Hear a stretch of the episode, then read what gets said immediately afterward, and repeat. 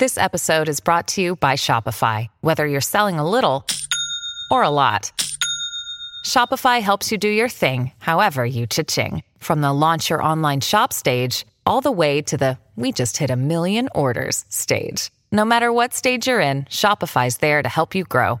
Sign up for a $1 per month trial period at shopify.com slash special offer, all lowercase. That's shopify.com slash special offer.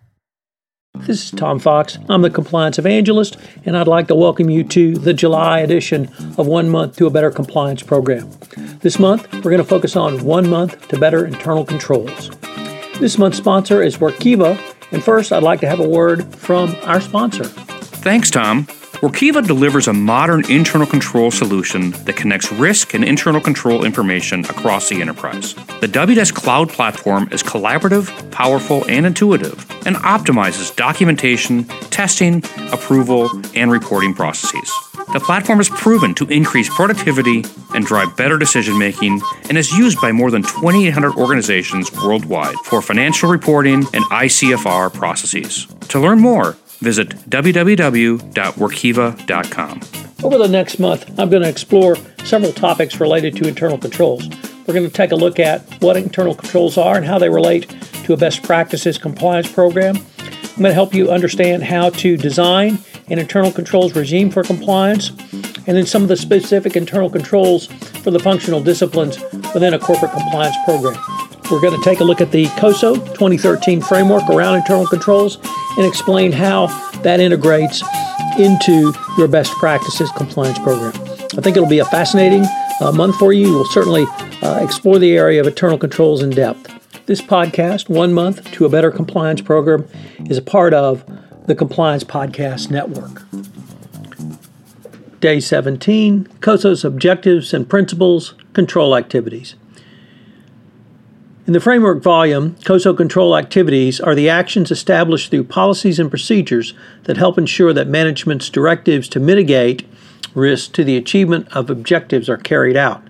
Control activities are performed at all levels of the entity, at various stages within the business process, and over the technological environment. They may be preventative or detective in nature and may encompass a range of manual and automated activities such as authorizations and approvals, verifications, reconciliations, and business performance reviews. Segregation of duties is typically built into the selection and development of control activities. Where the segregation of duties is not practical, management selects and develops alternative control activities. This concept of a second set of eyes is directly enshrined in this objective. Finally, control activities should be performed at all levels in the business cycle within an organization and speaks directly to the operationalization of your compliance program. The objective of control activities consists of three principles. Principle 10 selects and develops control activities. There is no silver bullet in selecting the right internal controls, yet, when combined with your risk assessment, this principle points to an integration of your policies, procedures, and overall corporate responsibilities, which should be chosen sufficiently to reduce the risk of not achieving objectives to an acceptable level. You could consider your relevant business processes, evaluate your mix of control activities, and then consider at what levels within your organization they are applied. But you should begin an analysis of control activities with a list of controls and check off whether or not they are present. Rather, controls should be assessed to the risk which they are mitigated.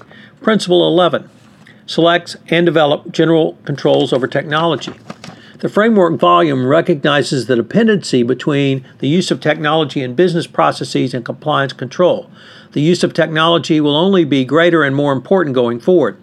I would certainly expect the SEC to focus a company's use of technology in any evaluation of its overall compliance program.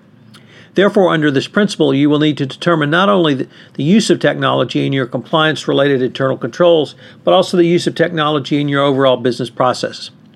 To do so, you'll need to consider your technological infrastructure around inter- compliance internal controls, security management of same, and the use of information to move forward to obtain and implement the most appropriate technology around your compliance internal controls.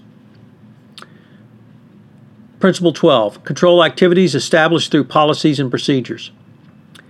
This principle should be the most familiar one to the compliance practitioner as it points to the establishments of policies and procedures to support deployment of your compliance regime. It also sets out the responsibility and accountability for executing policies and procedures, specifies and assures corrective action as required, and mandates periodic assessment. Interestingly, it also directs that there be competent personnel in place to do so. Responsibilities for control activities should be identified through policies and various procedures. Processes should be in place to ensure that all aspects are implemented and working.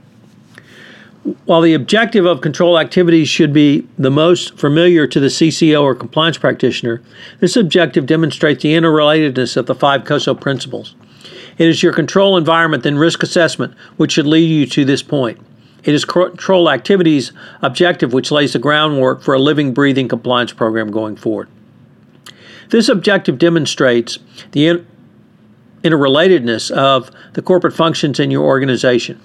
From a financial reporting perspective, control activities requires you to put in place accounting processes, revenue recognition tools, contract management systems, and other accounting sets with software to manage the process.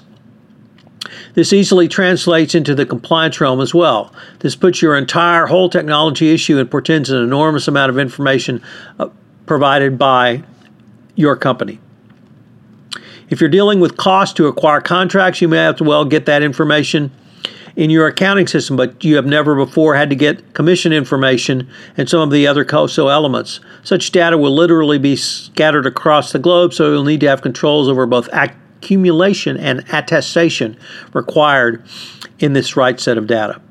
This is one of the many more challenging ways, and it's different than pulling a band aid off at once and pulling it off slowly over a number of years. This requires two separate processes, so you'll need to be able to reconcile the two and then get the auditors and yourselves comfortable with the controls over the accumulation and reporting of this information. This will typically require a lot of changes to the IT system, the technologies involved, and it requires that controls be in place for both the disclosures you'll need to make and any reporting going forward.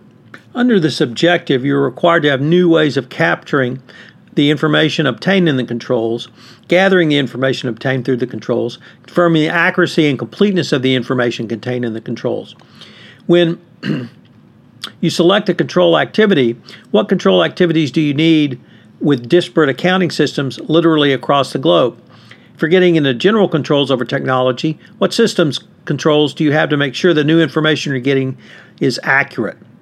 The control activity regarding policies and procedures is also an important consideration for the compliance practitioner going forward.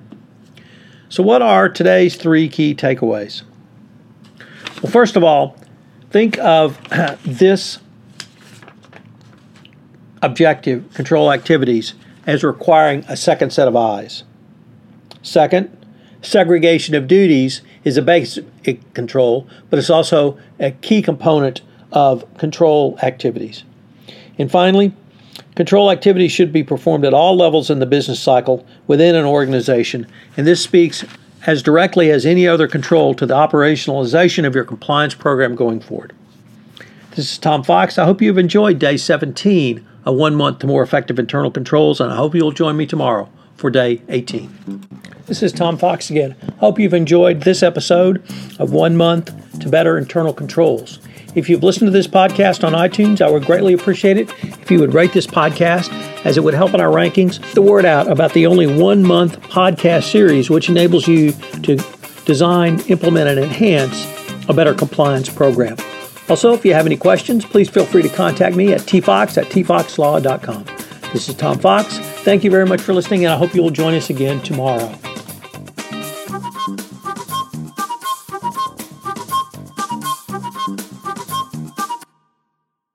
This podcast is a part of the C Suite Radio Network. For more top business podcasts, visit c-suiteradio.com.